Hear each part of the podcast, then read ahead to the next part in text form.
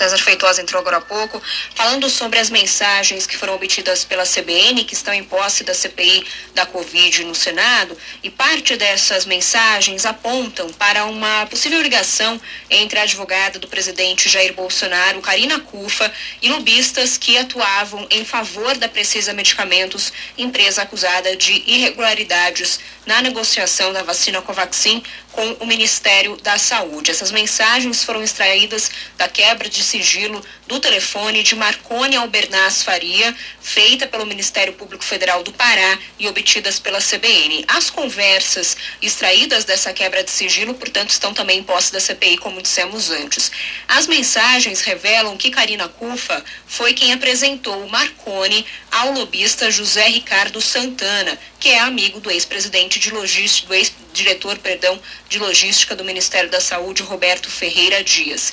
As mensagens eh, têm registro aí a partir de maio de 2020. O encontro eh, foi na casa da Karina no dia 24 de maio do ano passado. A partir desse encontro, Marconi Faria e Ricardo Santana passaram a ser a ponte entre o Ministério da Saúde e a Precisa Medicamentos. Ricardo Santana era amigo de Roberto Dias, ex-diretor da pasta, e Marconi Faria, por sua vez, era quem mantinha o contato com o sócio da Precisa Medicamentos, o Danilo Trento. A partir daí começam as conversas para facilitar contratos da Precisa com o Ministério da Saúde para compra de testes contra a Covid. O relator da CPI, senador Renan Calheiros, afirma que essas novas ligações descobertas serão investigadas pela CPI e ele não descarta chamar um dos citados para depoimento. Essas informações levantadas são importantíssimas e nós vamos aprofundar essas investigações. Elas serão prioritárias a partir de agora. Na medida em que eh, aconteça o aprofundamento da investigação e haja necessidade de que essas pessoas envolvidas sejam ouvidas, nós vamos fazer isso sim, sem dúvida nenhuma.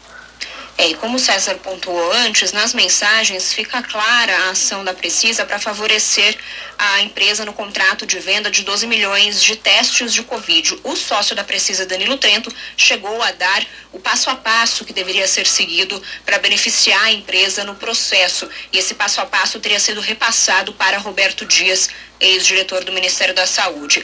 Algumas mensagens é, do celular de Marconi Faria ainda mostram é, que o lobista Marconi também tentou usar a influência de Karina Cufa para fazer indicações políticas, uma delas no Instituto, Instituto Evandro Chagas. E ele também é, usou essa aproximação do diretor da Precisa, Danilo Trento, com o filho, é, também usou, tentou usar dessa aproximação para apresentar o diretor da Precisa, Danilo Trento, para o filho do presidente Jair Bolsonaro, o Eduardo Bolsonaro. Marconi manda uma mensagem no dia 3 de junho, afirmando que está no escritório de Karina Cufa, junto com Eduardo Bolsonaro, e chama Danilo, Danilo Trento para conhecer o filho do presidente. Mas Trento responde que Eduardo já o conhece. Em nota, a Karina Cufa enviou aqui para a CBN uma resposta e disse o seguinte, que não tem, é, não tem nem nunca teve relações comerciais nem com Marconi Faria, nem com Ricardo Santana. Ela acrescentou ainda que desconhece qualquer atividade do advogado Marconi Faria em relação às empresas na área da saúde. Bocardi, Carol. Obrigado.